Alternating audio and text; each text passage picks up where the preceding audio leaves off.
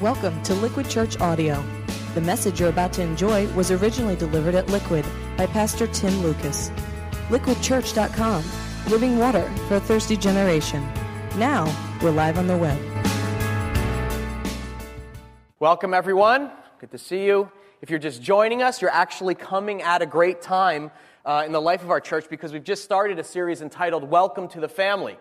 And it's about the kind of church family we're trying to become or create or, or nurture here um, with, with God's help. And so if you're coming, checking out church for first time, this is where you're going to get an uncensored kind of figure out what this church is really all about. And when you think about a family gathering, you actually kind of think, oh, well, wait a minute, maybe I shouldn't be here for that because families uh, gatherings are intimate, you know, for members only. But not with this family, because this is a different kind of family that we're asking God to create. Um, as we saw last week in his letter to the Ephesians, the Apostle Paul actually noted how the Church of Jesus Christ is not a closed door club. Rather, when Jesus died on the cross for the sins of all people, the doorway into God's family was open for everyone. Paul wrote, The mystery is that people who have never heard of God before, and those who have heard of him all their lives, what I've been calling outsiders and insiders, actually stand on the same ground before God. It's weird because you think insiders get special privileges, you know. Insiders have been here a long time, that counts for something. Uh uh-uh, uh, not with Jesus. they get the same offer, the same help, the same promises in Christ Jesus. And the message is accessible and welcoming to everyone across the board. Translation God's family is an open family, one that's accessible and welcoming to anyone, regardless of your past regardless of your religious background or lack thereof. Anyone has access to the family of God through faith in God's Son, Jesus Christ. And so that's how we've arrived with our mission here at Liquid, actually. We noted that our church exists for one main reason to lead people into a growing relationship with Jesus Christ. So, whether you're just starting out, you're miles into the journey, or just returning maybe to the faith after some time away, maybe you were an insider, then you were an outsider, you dropped out, but you're kind of now a returner and wondering if people will welcome back. Uh uh-uh. uh. we are all on equal footing before God. Even if you aren't a Christian and you're in a Christian church, you're connecting with what's going on here, but you still have a lot of questions, that's great. You're welcome here too. It's an open and invitational community. But we noted that we lead people into a growing relationship with Christ in three primary ways. Can you recall what they were? We focused on pursuing three vital relationships intimacy with God, community with insiders, and influence with outsiders or those outside the faith. We actually don't sever our relationships with them. That's what some, you know, churches or religions will do. It'll be like, oh, everyone else are infidels. Uh-uh. In fact, we intentionally nurture our relationships with people who don't share our beliefs because we realize, regardless of where they're at, they matter deeply to God. He loves each one, and He desires each to be welcomed into His family forever. That's what He wants a big family. Now, that's all great because pictures and, and notions of family can be all warm and cuddly. But for some, the word family can raise some concerns because families can be funky, can't they? I saw a movie uh, earlier this year, a couple months ago, called The Family Stone. Anyone see this? And as you can tell from the movie poster, it's not the right finger. It kind of gives you a hint that family dynamics aren't always all that cordial. this was a movie about families. Families can be a high wire act, can't they? I mean, families are supposed to be soft and safe places where you're accepted as is, but family dynamics can get tense or weird. And even people related by blood can wind up taking digs and pot shots at one another. In the worst circumstances, family members can wind up actually estranged or hostile mm, or not speaking with one another. Now, I don't know what your family was like growing up. Maybe it was tight, maybe it was close knit, or maybe it was actually too tight and too close knit. Fun word for that might be enmeshed. or maybe your family was actually pretty edgy. You know, you had, you know, competition with your siblings. Or maybe you had no siblings or lacked a mom or dad and it actually kind of felt isolated growing up. Family can be a loaded word. Our point of reference for how to feel, look, and act towards one another typically comes from the family dynamic that we were accustomed to growing up. And so that's one of the reasons why we're doing the series called Welcome to the Family. Because we want to help describe the kind of family dynamics that God had in mind when He opened the door of His family to each one of us. The Bible tells us that the moment that we place our trust in Jesus Christ as our Savior, that we actually become brothers and sisters of one another. In other words, uh, Tim's not just the guy who plays drums at my church, he's now my brother in Christ. We're related. Uh, all of a sudden, formerly unconnected people now have something in common. They've been adopted into this much larger family. And as our Father, God's actually got expectations, as any parent would, for how we relate to our new siblings. And so that's one of the reasons we're introducing the Liquid Church Family Covenant, an excerpt of which you'll find in your bulletin tonight. Did everyone get one of these? It's on a green sheet here. This is a, this is a statement of commitment that we're kind of introducing about those who consider themselves members of our church family. I can bring up the lights just a little bit for this, because I want you to be able to see this. It says Liquid Church Family Covenant. Now, here's the deal a lot of churches have what they call membership, but I've always been turned off by that word. because you typically use the word member when you pay to join something. I'm a member of the Shady Lakes Golf Club. Good for you. I don't really know how to golf, but imagine I was a snob. Or I just joined the Y. I joined the YMCA. I'm a member there now, right? And, the notion of membership typically denotes two things to people it draws a sharp distinction between who's in and privileged and who's out. In the circumstance of like a club or a gym, for instance, there are paying members and then there are non paying members. If you haven't paid, sorry, you can't work out here. It has little to do with blood relation or a relationship at all for that matter. It's like a, it's like a contract for services. So that's one of the reasons why membership can be a misleading term. And the second unfortunate weakness of the term membership is that it makes relationship actually secondary. The emphasis is on performance or service. That is, I'm a member as long as this place is meeting my needs. As long as I like what's going on here, you know, I'll continue to renew my membership. And some folks treat churches like that, like a club. Not only are there sharp distinctions between who's in and who's out, but I will be committed here as long as I like the service. As long as the music is to my taste. Can you turn it a little down this week? As long as the preacher keeps it short, can you just kind of condense it, Tim? Or whatever. You're not held together by relationship, by your connection to other people here, or your commitment to like sharing a common life with them. That's the difference. That's what a family is about. Not only are they bound by blood or birth, but they share a common life together. They actually spend time getting to know one another outside of the formal, you know, family meeting times. And they actually find their commitment is to one another, not just an institution that renders services.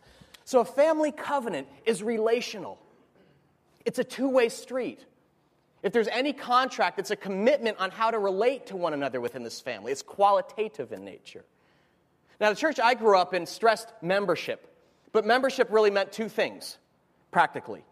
You had to stuff envelopes once a year for the business meeting. Everyone had to do it. I'm serious. And the second was you had to vote on the annual church budget. That was it. Those were the two, you know, things, responsibilities if you became a member. It wasn't relational at all. It was just requirements and mechanical responsibilities, stuffing envelopes, financial stuff. And so that's a sad interpretation of membership in a church family because it drains of its rich relational significance. It's not a club, but it functions more like a company. No. We're trying to recover the relational nature of the church that Jesus birthed. And we recognize that it is more like a family. And yes, actually, we have differences. Family members are not all alike, are they? no, not at all. That doesn't, what, that's not what unity means. Like we all actually have this, we believe you know, exactly the same thing about every uh, point of, uh, of subjectivity, or we dress the same. No, we actually have a lot of differences. And yes, there are responsibilities we have, but our responsibilities are to one another. They're relational in nature, more qualitative. How do we treat one another? What do we say and do to each other? How do we interact?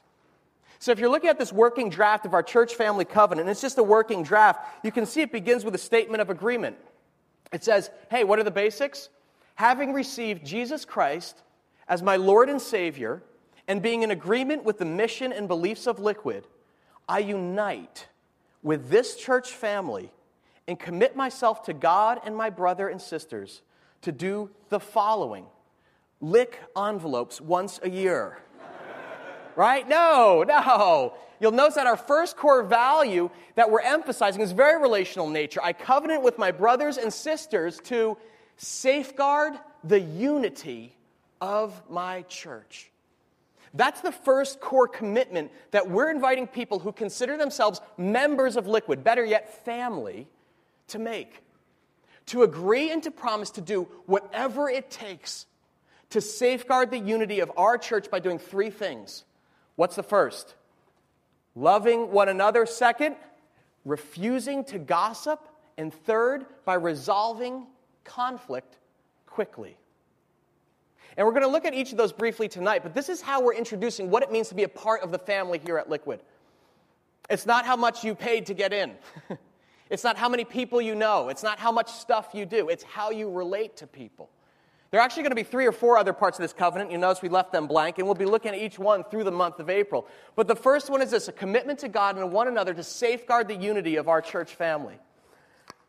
Now, unity, U N I T Y. It's a pretty big deal, actually, from God's perspective. In fact, more often than not, you'll notice we refer to our, our, our, gathered congregation as a community rather than a church, and that's not semantics.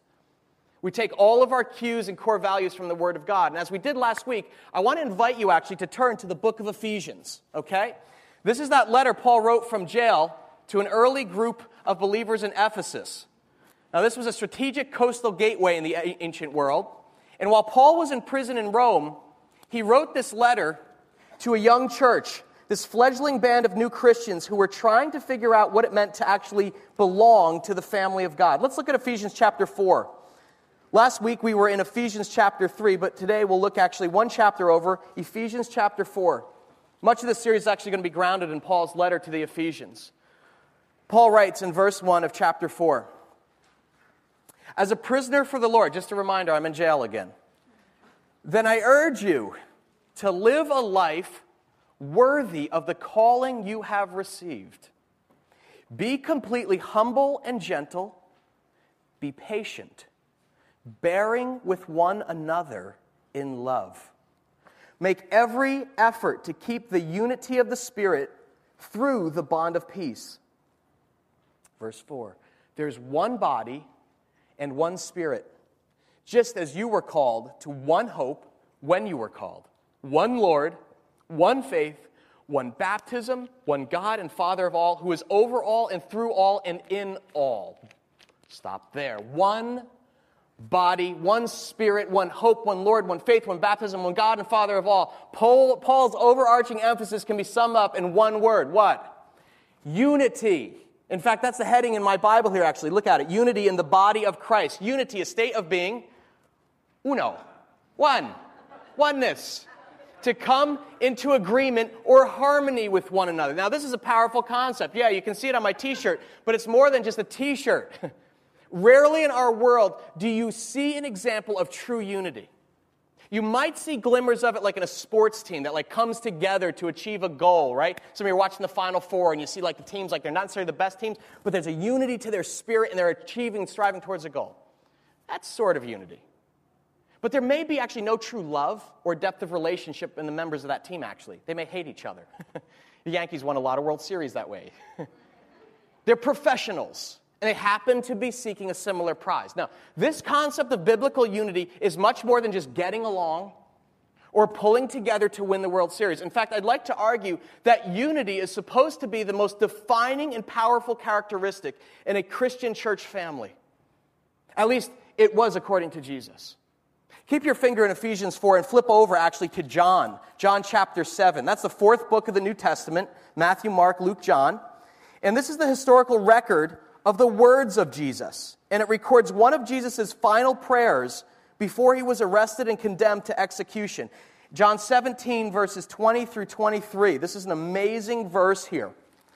Jesus prays, My prayer is not for them alone, that is his disciples I pray also for those who will believe in me through their message, that all of them may be, everyone together, one, Father, just as you are in me and I am in you. Skip down to verse 23. May they be brought to complete what? Unity. To let the world know that you sent me and have loved them, even as you have loved me. Do you hear what actually Jesus is saying? that actually one of the most powerful testimonies of the truth of the gospel, that Jesus Christ died for the sins of the world so we might be forgiven and born again into the family of God. One of the most powerful proofs that Jesus was who he said he is, is the unity of his church. I pray for those who believe in me that all of them may be one Father, brought to complete unity. Why? To let the world know that you have sent me. That is their ability to live in relational harmony and peace with one another will be one of the most striking proofs that what Jesus said was true. More than that, our unity will give direct evidence that Jesus was sent by God and that God loves the world so much that he gave his life for everyone. Whoa. Can you see why unity is important in God's eyes? You know, you figure Jesus' final prayer, these are his last words to his followers before he would die on the cross, would focus sharply on essential aspects of the Christian faith. And what does he pray about? Unity. One. Oneness. See, because Jesus knew a secret that when a church family is truly unified, that is united in purpose and relationally healthy with one another, it is a powerful force to be reckoned with. When a church is divided, and some of you come from divided churches, where is its attention? On itself on trying desperately to mend its own brokenness. But when a family is relationally unified, one mind, one heart, one spirit, where is it able to look and invest its energies? To mending the brokenness of the world. That's why Paul gives it central billing in his letter to the church at Ephesus. Flip back there. He says in verse 3 Make every effort to keep the unity of the Spirit through the bond of peace. Now, great. You're like, cool. One, Unity. Unity. That's a fine goal. But the problem is, as with any family, unity does not come naturally, does it?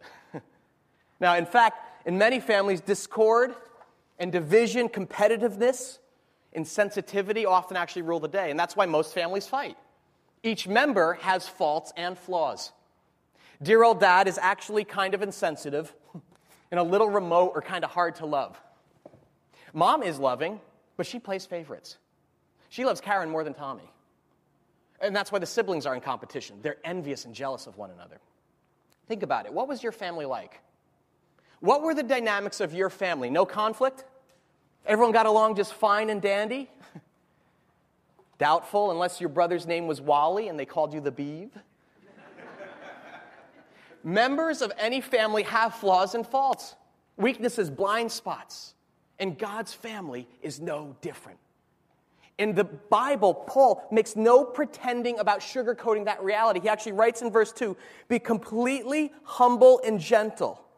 Be patient, keyword, bearing with one another in love. Now, what's another word for bearing with one another? Putting up with. Thank you. Did you take a Greek class? That's it. In other words, you learned in the backseat of the station wagon on your family road trip that family members can get annoying. And you have to put up with them. You have to bear the weight of that. None of us are perfect people. We, have been, we actually have grating personality traits. Have you noticed mine? Annoying habits, glaring flaws. And God's word is just totally just, just honors that reality.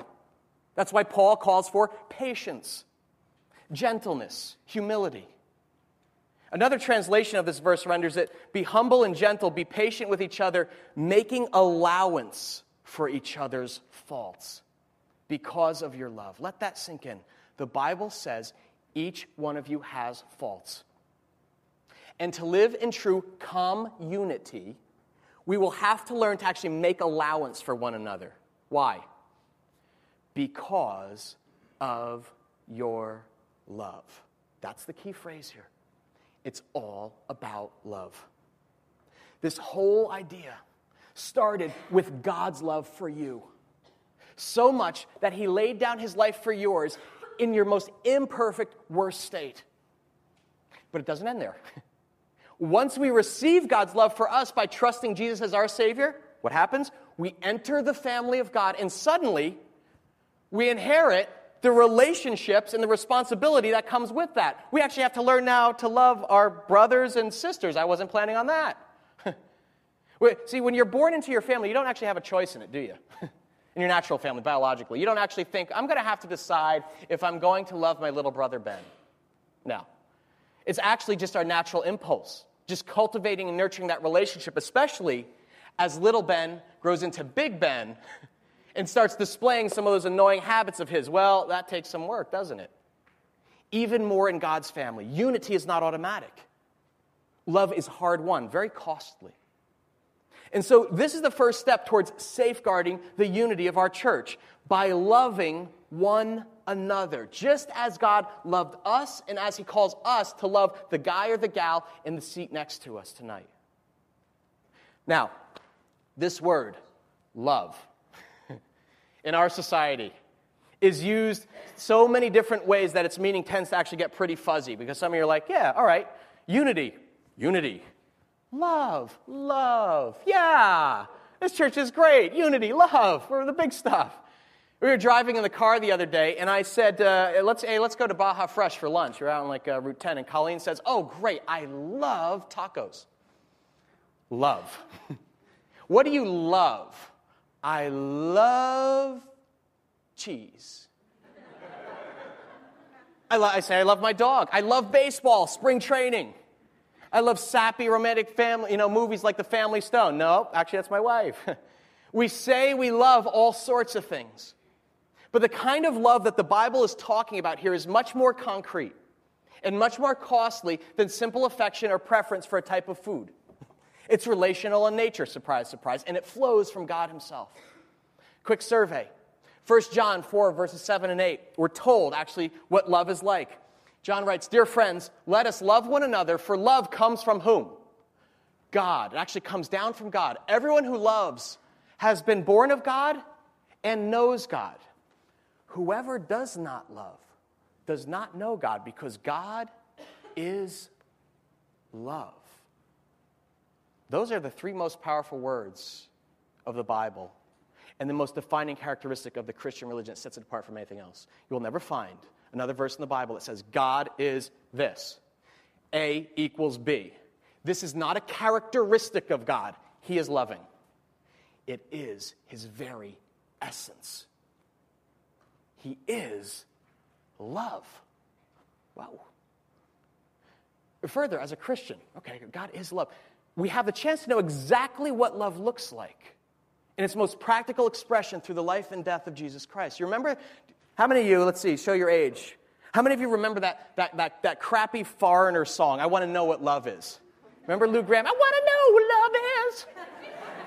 You know it. Sing the next line. I want you to show me. Remember that? Thank you. Thank you very much. I'll be doing the closing worship set as well. Thank you. I want to know what love is. John actually answers that question directly in 1 John 3 16 and 17. He says, This is how we know what love is.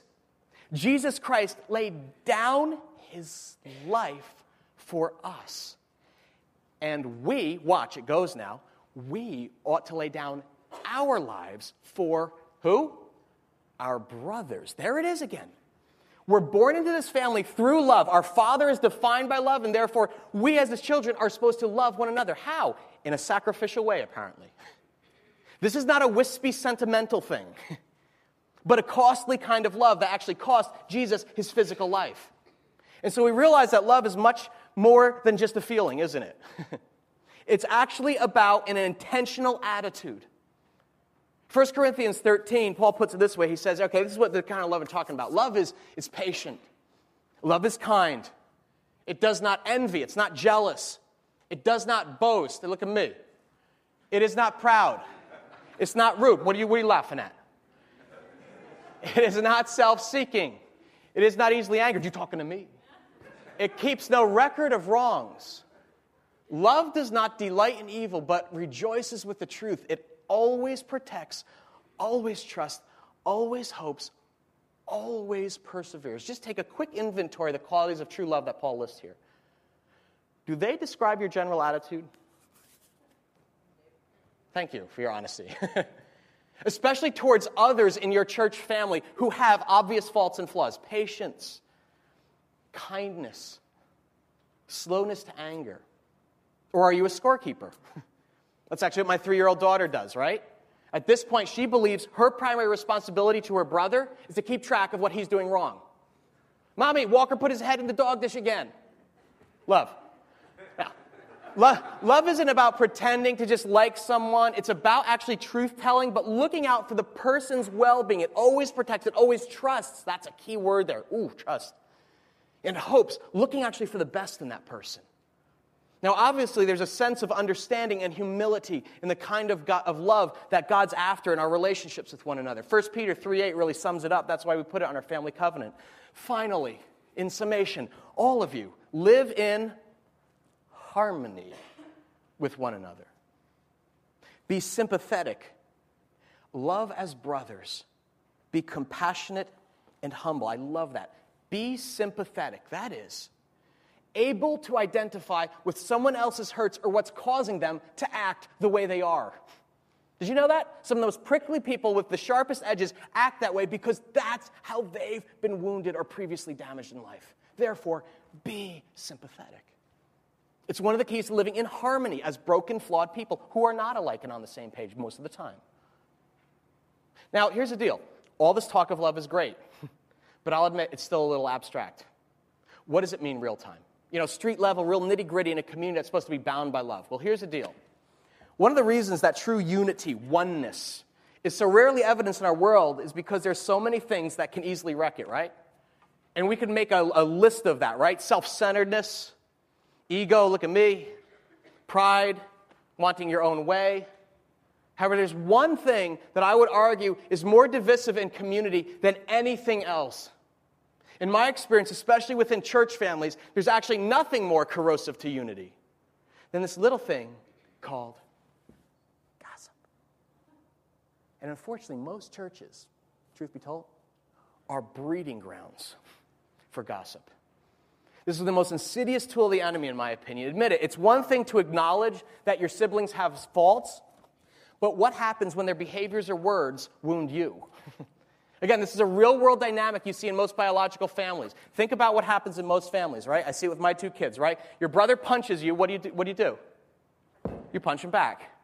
Your sister slams you, she's going to be sorry she did that. And when we're kids, that revenge is usually obvious and instantaneous. I see it now. Mommy, Walker's got his head in the dog dish. Walker, my little boy, he's, he's about two and a half, he doesn't have words yet. So he just looks at Chase and just goes, bam, he nails her. Two and a half, I know. I'm not violent. I don't know where he gets this. It's, I don't know. As kids, someone offends you, you deck them, you hit them back. They betray or hurt you, you let them know you're not happy about this. Unfortunately, as adults, we quickly discover that physical reprisal is not celebrated in the adult world. Many of us wish it were, but the fear of lawsuits is all too real. So when someone wounds you with words as an adult, you can't just deck them. It's not socially acceptable, at least in most circles. And so you learn a much more subtle, and I would say destructive skill. And it's called gossip. Highlighting one of our brothers or sisters' weaknesses flaws or deficiencies in such a way that it actually makes us feel good. Just as physically hitting someone makes you feel better, like, got it out. Ah, thank you. Privately slicing someone with your words can feel pretty vindicating too, can it? At least to start. In fact, I should expand that. Because a lot of gossip isn't even motivated by a desire to even the score with someone else. A lot of time, gossip occurs just because, because it's delicious. And this, Paul says, is the forbidden fruit that poisons community. Back to our main text, Ephesians 4. I want you to skip down to verse 29. Paul gets specific here, gives you a real specific, real time example here. Do not let any unwholesome talk come out of your mouths, but only what is helpful for building others up according to their needs, that it may benefit those who listen. Now, this is a very interesting verse because in a lot of church circles, it's used primarily as an injunction against swear words. This is what happens if you curse. That's how I learned about it growing up.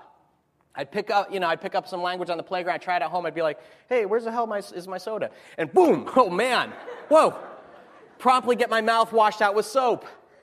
And then I'd get this verse Ephesians 4:29, do not let any unwholesome talk come out of your mouths. It's about profanity. The problem with that is that it omits the second part of the verse, which defines exactly what Paul means by unwholesome talk. Do not let any unwholesome talk come out of your mouths, but only what is helpful for building others up according to their needs, that it may benefit those who listen. In other words, capture the context.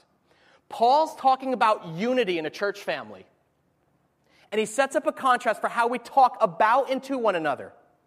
And he says, only speak words that are helpful for building others up. What's the opposite? Words that are useful for doing what?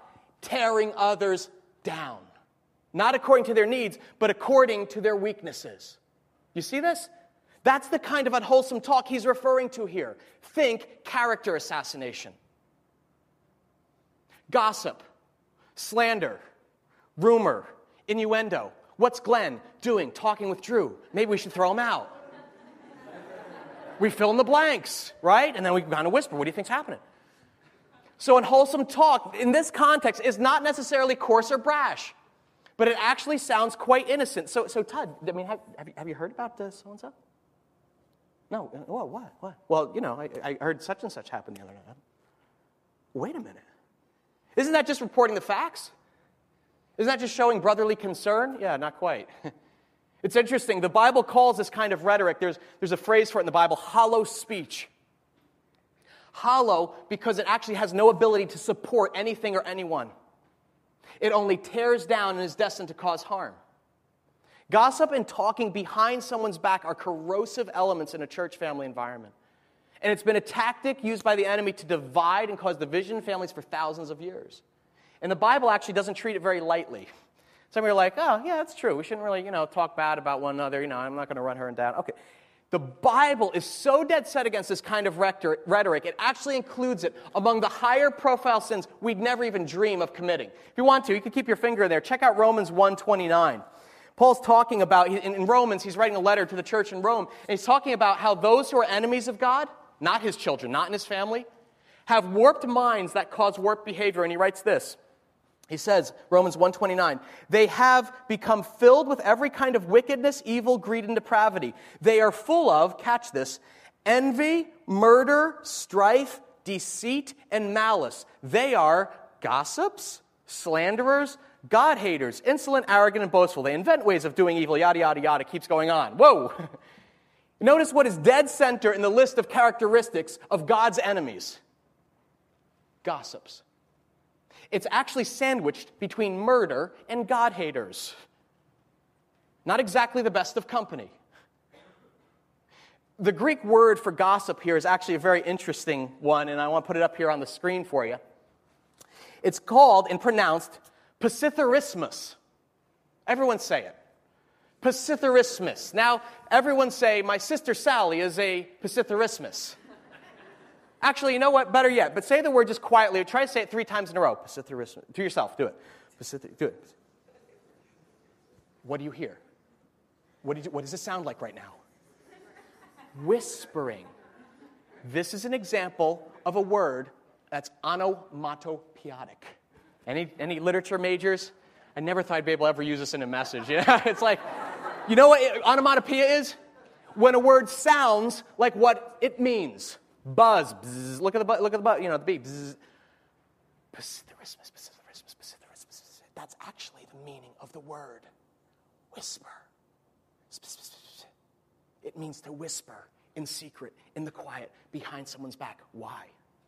So they don't know what you're saying. They can't hear you. Why?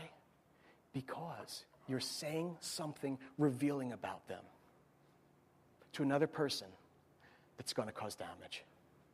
That's what gossip really is. When we find ourselves telling another person damaging information about someone else. Have you heard about so and so? Yeah, they broke up. Really? How? Well, I heard. Or did, did, you know, did you know Bruce lost his job? Yeah, he, he wasn't performing. They let him go. I, I don't know what he's going to do. He's got all kinds of debts. Why is gossip so insidious in a family? Because it delights in a brother or sister's failure. Oh my gosh. Did you see Beth the other night? She got completely wasted at the Colorado Cafe and was all over this guy. Yeah, gossip is juicy, make no doubt. But it's a community killer. And it's one of the prime things that God forbids in his family. And those of us who've been in church a while know this, but we love gossip anyway, so we have artful ways of gossiping while remaining outwardly pious. We do it masterfully, right, with Psithurismos prayers, right? Well, Lord, I just want to I want to pray for Janice's marriage. Lord, she and her husband are just going through such a difficult time. and the marriage really needs help. Would, would you please pull them back as they move towards the edge of divorce? Jesus. And break the chains of Paul's addiction. That I just, amen. In the real world, this is called a leak. you know what a leak is? From the world of politics, when someone pretends to innocently mention or accidentally slip up and reveal inside information, they have ulterior motives. They want others to know so that they innocently leak it. And we have leaky prayers, don't we? Although that kind of gossip is well disguised, it's probably the most toxic form of unwholesome talk. Why? Because it feigns concern for the person that you're talking about. No doubt, gossip is the ultimate trust buster in community. It's a betrayal of confidences, and it indulges our worst impulses. Go back one, Jeff. I mean, why do we do this? Why do we actually delight in someone else's failure and feel compelled to pass it on? I mean, for one, right? Puts us in a position of power. We know something no one else knows. But secondly, it often makes us feel better about ourselves. Wow, I'm not actually doing as badly as so and so. I'd never get divorced. Can you believe she's considering it? I mean, just the very act of talking behind someone's back is illustrative. Think about this. The biblical model, I mean, it's not any model, for healthy communication is what? Face to face, right? That's what a family does. It's how loved ones relate, how intimate friends talk with one another. But when we learn of someone else's flaw or problem and don't talk with them directly and instead go to another person, what are we doing? we turn our back on them. We break relationship, betrayal. We cause division. That's where you actually get the phrase talking behind someone's back. So, why is it so common in church families? If it's that corrosive, it undermines unity like nothing else, why do we do it? Why do we risk it? Well, perhaps the most common reason we gossip is actually fear fear of confrontation. See, when someone else hurts us and it causes a wound, makes us angry or upset, instead of confronting them about it, that is, taking unity seriously and loving them enough to actually talk directly with them, we express our hurt through leaky words about their character. Let, us say, I'm just going to use guys in uh, Tara. Ta- sorry, Tara. I know, it's like, don't use me as an example in this message, please. No, this isn't true. Okay. Let's say Tara feels, she just feels like it's getting weird or something. She has some relational static with, with, with, uh, with Sarah. She's feeling something funky about their like friendship. I don't know. But instead of going her to directly about it, we'll just make it rhyme, okay? She goes to her friend Lara. So Tara feels weirdness with Sarah, and she goes to Lara and she says, You know, I don't know what to do with Sarah. She seems like, I don't know, just really nasty lately. But Lara considers herself a peacemaker. She doesn't like conflict. So she goes, Really? Wow. So she goes to Sarah and says, Tara thinks you've been acting kind of strange lately. And Sarah's like, Me? How about her? Did you see her the other night at the dinner club? She was totally out of line. And so Lara goes back to Tara and says, I spoke with Sarah. She actually thinks you're the problem. You're hurt, that's actually called triangulation. You're hurt by another's words, or you don't like how they're acting, so you take a shot at them with some friends when they're not present. And maybe they pass it along, and the gossip or slander, half truth, misunderstandings, it actually gets leg and it spreads. And slowly it becomes the truth about so and so. And you find yourself then all of a sudden, you know how you know when gossip is taking root? You start having actually strong, specific feelings towards someone you've actually never interacted with face to face. They become defined by that juicy tidbit that others have spread about them. And that's how a family becomes infected. Everyone looking sideways, suspicious at one another and filling in the blanks. Based on second or third hand conversations, we've heard about so and so. Keep your distance from her. You can't trust Jay, he's a gossip. That's gossiping about gossipers. Gossip is often fueled by malice, the desire to get even or injure another person, in this case, just with words. Or maybe it's not malice. Perhaps you're just afraid to talk with them directly. Let's, let's say someone hurts you. They left you out of a gathering. They said something funny about you, and now your relationship is kind of, no, no, no, it's just, there's a weirdness there. But you're like, I can't go to them directly. Either you don't have the guts or you're afraid maybe they'll hurt you again. That's legit. Well, here's the deal that doesn't just go away. Your hurt actually has to go somewhere, and so you share it with others over the phone and an email. Yeah, I couldn't believe so and so totally ignored me the other night. It was so rude of her.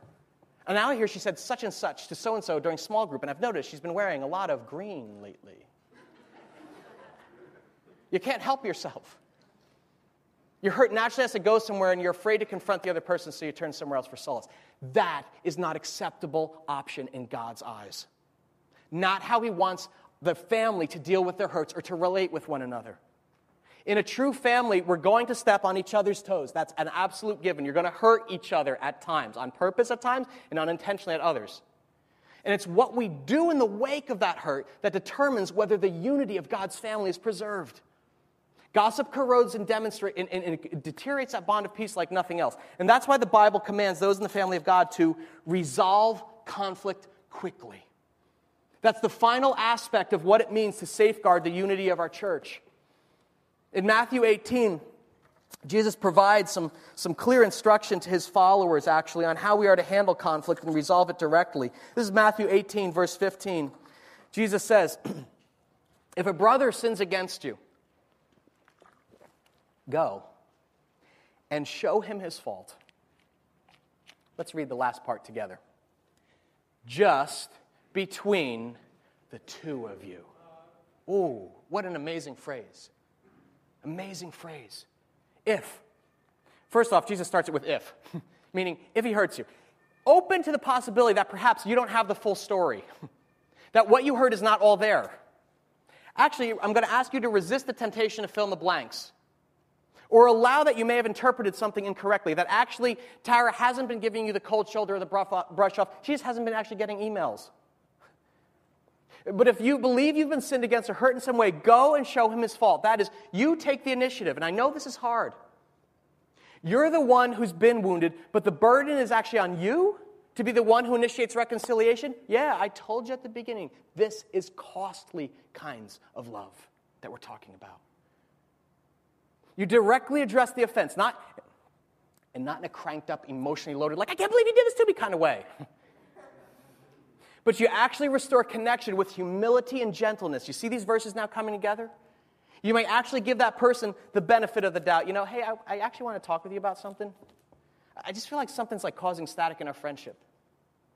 Like something happened that I, I, I feel kind of funky about. I mean, I don't want to be small, but like at dinner the other night, when you were making fun of people who, you know, you're like, who can't keep a job, I just felt like you were referring to me. Like, you're the only one who knows I just lost my third job. Now, I don't know if that's me being like oversensitive, but it made me feel funny. I just wanted to see how you intended that. I know, awkward conversation, but that's love. Or it might be as simple as confessing your own insecurity. Hey, the other night after small group, when it was over and like everyone went out for afterwards for dinner, but I didn't get invited, I, I just hurt my feelings. I, I like I don't know, I felt left out. I know it's awkward, but you put it out there in the hopes that true come unity, a coming into unity will happen. And you do it out of love. You never confront out of anger, but you do it because you're trying to preserve a relationship that's at risk because a sin or an offense has occurred. And that relationship could, could you know, endanger your relationship or that person's relationship with God. You say, you know what, hey, bro, I know this is hard. I know I don't want to be like all legalistic, but we need to sit down and talk a minute. This is hard. I don't want to be judgmental, but when we were out this weekend, you really drank a lot. And honestly, you, you seem just drunk. Like, like you crossed the line. And I want to talk with you about it. You go directly to that person. You don't advertise their failure to others. Man, Lenny was lit up the other night. Did you see how much he drank? no, that's sin. That's sin. Jesus says, You directly go and show him his fault just between the two of you. Can we repeat those words together? Just between the two of you. You keep the communication direct, you keep it confidential. You protect their interests. You guard their reputations. That's what it means to look out for one another and safeguard the unity of the family. You, so you see what Jesus is introducing here? This is like God the Father establishing the family dynamic. Okay, this is how things are going to work in my family, kids, when there's a problem. Here are the house rules. If your sister sins against you, you go and show her her fault. Okay, just between the two of you, though. Don't go dragging me into this.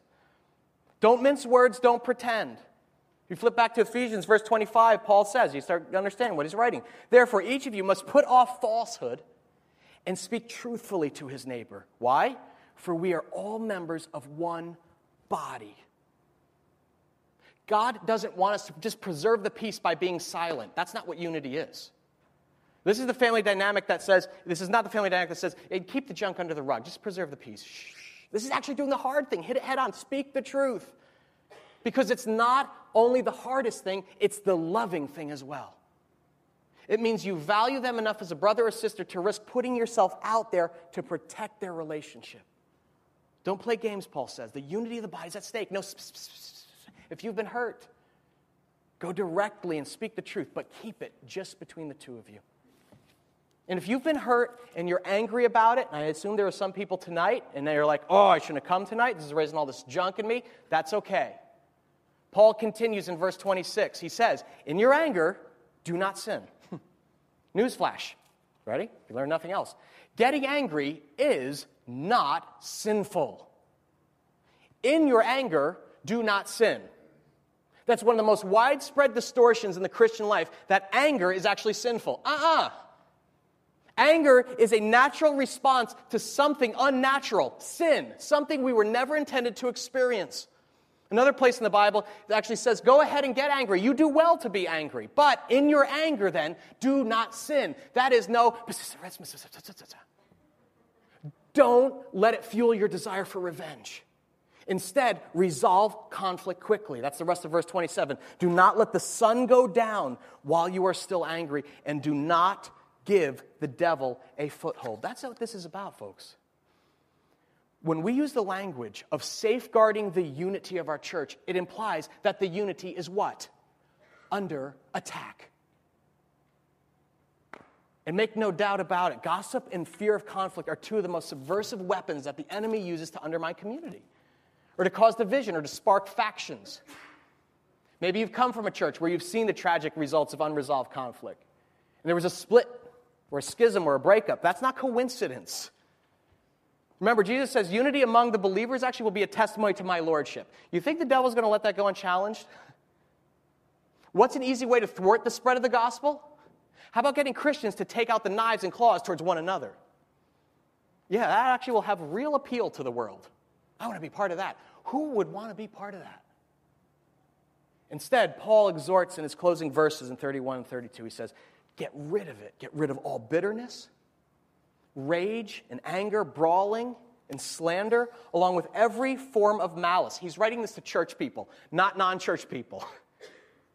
Be kind and compassionate to one another, forgiving each other, just as in Christ God forgave you.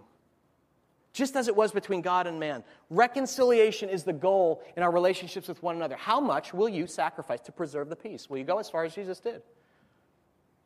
I told you it's costly. This isn't wispy love.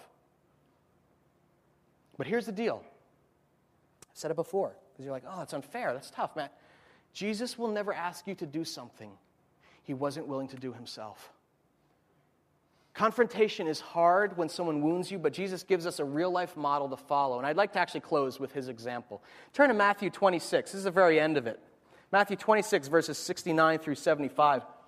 Mm. I think it's fair to say Jesus knew something about betrayal or breakdown of trust. And this is not about Judas. This is the famous passage in which Peter, who professed so adamantly to love Jesus and be with him to the end, actually disowns Jesus in the final hours before his crucifixion. Talk about a wound from a friend. Here's an offense. This is after Jesus was arrested and the disciples scatter. Peter is spotted in the crowd um, who had turned on Christ at that point. Verse 69. Now, Peter was sitting out in the courtyard, and a servant girl came to him. You also were with Jesus of Galilee, she said. But he denied it before them all. I don't know what you're talking about, he said. This is the guy Jesus poured three years of his life into. Took him out of the fishing boat, said, I'm going to give my very life to you. Then he went out to the gateway, where another girl saw him and said to the people, This fellow here was with Jesus of Nazareth. Peter denied it again with an oath I don't know the man. After a little while, those standing there went up to Peter and said, Surely you are one of them, for your accent gives you away. I hear you. Then he began to call down curses on himself. What the? What? And swore to them, I don't know the man. Immediately a rooster crowed. Then Peter remembered the word Jesus has spoken Before the rooster crows, you'll disown me. Three times. And Peter went outside and wept bitterly. Betrayed and disowned by one of his closest friends, one of the guys in his small group, in his moment of greatest need. To say there was a relational failure in Jesus' small group community is putting it mildly. but it's instructive. There was a failure in Jesus' small group community, his trusted band of 12. There will be a failure in yours too. Maybe not betrayal, but a slight, intentional or not, that will hurt you, it will break your trust, result in relational breakdown. Well, in that moment, we are to follow Jesus' example. Because after being betrayed by Peter, what happens? Actually, he doesn't have a moment to talk again with Peter. He's crucified, he's buried, and three days later, he comes back to life. We'll celebrate that in Easter in a week. But when he comes back, he actually doesn't pretend it never happened or dismiss it. He doesn't say, Everything's okay, Peter. I survived. I'm alive again. No worries, bro. Rather, one of the first things Jesus does is confront Peter with his sin in order to restore the relationship between. The record of the confrontation is in John 21. You can turn to that. It's a wonderful thing. I love how John just kind of picks up where Matthew left off. John 21, this is verse 15. Jesus appears to the disciples. They're actually out fishing in a boat. They go back to their day jobs. They're like, oh, no, Jesus is dead. He comes back. There's this guy fishing on his beach, and he, on the beach, he's on the beach cooking them. Uh, he says, bring in the fish. Come over here, guys. And when they had finished eating, Jesus said to Simon Peter, Simon, son of John, do you truly love me more than these? Yes, Lord, Peter said. You, you know that I love you. Jesus said, Feed my lambs. Again, Jesus said, Simon, son of John, do you truly love me? And he answered, Yes, Lord, you know that I love you. Jesus said, Take care of my sheep. The third time he said to him, Simon, son of John, do you love me? Peter was hurt because Jesus asked him the third time, Do you love me? And he said, Lord, you know all things. You know that I love you. And Jesus said, Feed my sheep. I, I lo- stop. I love the model Jesus gives us for resolving conflict because he's so artful about it. Now, catch this. This is the first time Peter has had a lone time with Jesus since the events of his death. And no doubt Peter was keenly aware of how he had failed his friend. How many times? Three. Does Jesus let it go? No. No sweeping it under the rug. Does he light into Peter? How could you do that to me? I told you I was going to. No. Rather, he brings it up in one of the most artful ways that demonstrates tremendous sensitivity, kindness, and compassion in confronting him. First, he cooks him breakfast. There, this is on the beach after they've been fishing. Hospitality. Let me make you breakfast, Peter. Come here a minute. Second, how does he bring it up? By asking Peter a question about the nature of their relationship. Do you love me? How many times? Three times. The exact number of times that Peter had disowned him. This is a direct and indirect reference to Peter's offense. And Peter was painfully aware of that, no doubt. What he wasn't expecting was Jesus' gracious response. That is, what does Jesus do when Peter says, when he says, Do you love me? In effect, and, and, and, and Peter goes, I do love you, kind of apologizing for his failure. Then Jesus says, Feed my lambs, take care of my sheep, feed my sheep. In other words, he gives him a second chance. In a dramatic gesture of forgiveness, Jesus puts the person responsible for his betrayal in a position of primary trust, care, and protection. He restores the trust. He repairs the relationship through forgiveness and invites his brother back into a covenant relationship. Jesus' goal was not simply to vent or tell Peter how bad he was hurt him to see the pain that he caused. Rather, the goal was reconciliation. I'm going to repair the priest here. And he does it in a way that combines both telling the truth and showing grace.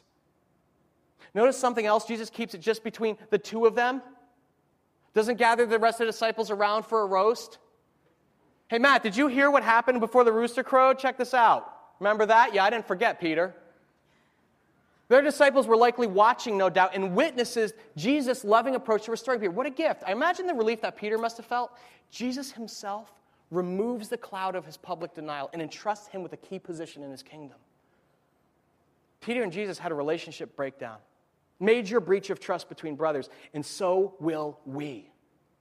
Yet we are to follow our master's model, take the initiative, and go and show him or her his fault and heal it. So, a question for you to close Is there somebody in this church family who's hurt you? Or perhaps you wounded them? and you've had a falling out, and perhaps God is prompting you to resolve that conflict. Does anyone come to mind that you need to go to? About a month ago, I don't think it was at this service, I think it was at the 7:30. I actually I, I, I had to go to somebody because I wounded my friend Brian, a close friend of mine, one of our small group leaders. I, I can't remember the full thing. I said something totally stupid and off the cuff in a sermon. He was like participating in a sermon, like, you know, everyone knows better than to participate at this point when I ask a question. But like Brian participated, and I was like, oh, yeah, not you, Brian, you know. And just the minute came out of my mouth, I was just like, whoa, I just mishandled my friend's heart. And I went to him after the service downstairs, and I was just like, hey, I said that thing upstairs. I'm, i just want, I need to apologize to you. I wish I could do it upstairs in the big, in the big meeting. I, I just I left my brain on the doorstep there. I'm sorry. I don't know why I did that. You know he said? He said, thank you, because you know what? That, that actually did hurt me. That was, that was hurtful. And he turned to me and he said, But I forgive you, man. It's okay. We're all going to make mistakes. He didn't just go, Oh, no, it was no big deal. Was it? He said, No, you actually did hurt me, Tim. He said, Actually, was going to say something to you if you didn't come see me. Surprise. It's made a relationship even stronger. The funny thing is, most of us imagine actually going to another person and telling them how they've hurt us. Isn't that what you're picturing right now? You're like, I should go to her. But no one imagines at this moment right now that maybe someone's thinking of coming to you. Wouldn't that be a surprise?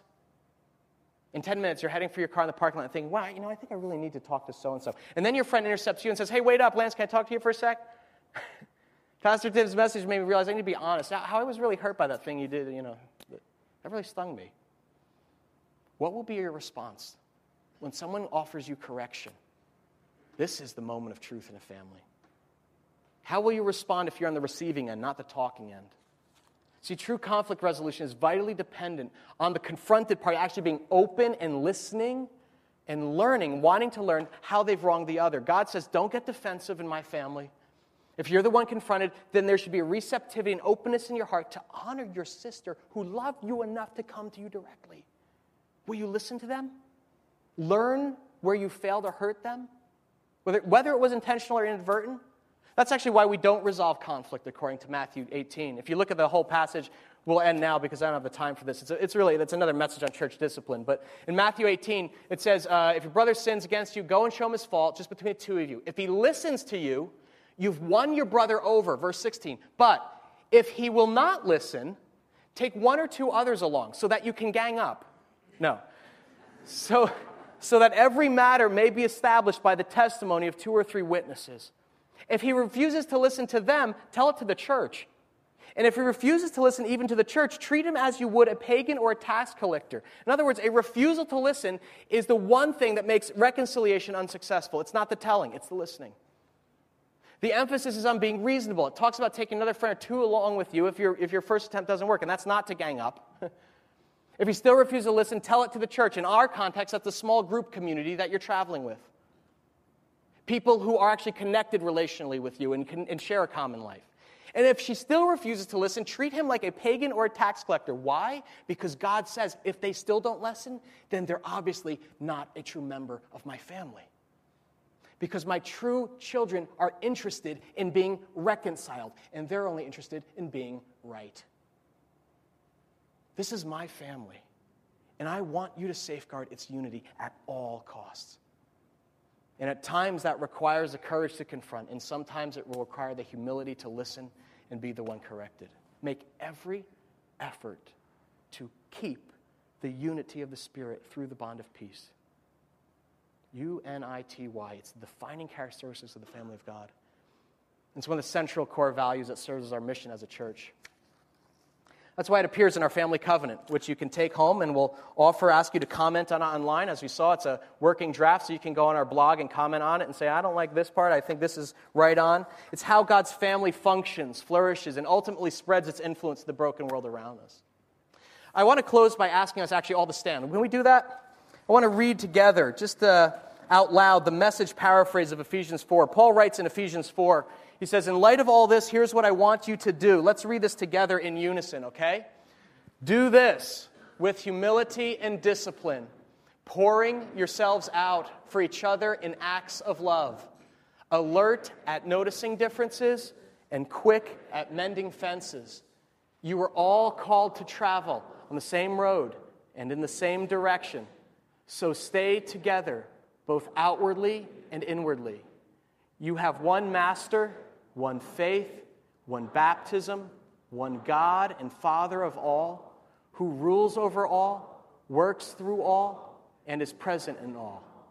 Everything you are and think and do is permeated with oneness. Let's pray. Lord Jesus, may unity increasingly become the identifying mark of our church family. Would you give us the strength to make allowance for each other's faults because that's what you've done with us? Help guard our lips and the words that flow from them so that we build one another up. Would you give us the courage to confront when we're upset or have been hurt? Give us humility to listen when we're the ones in need of correction. Father, may the world know we are your children by the love that we have for one another. And may the unity of this church community bear witness to what Jesus Christ has done out of his love for us. Jesus, thank you for covering our faults and repairing our relationship through your loving sacrifice on the cross. Now change us through your Spirit's power. And all God's people said, Amen.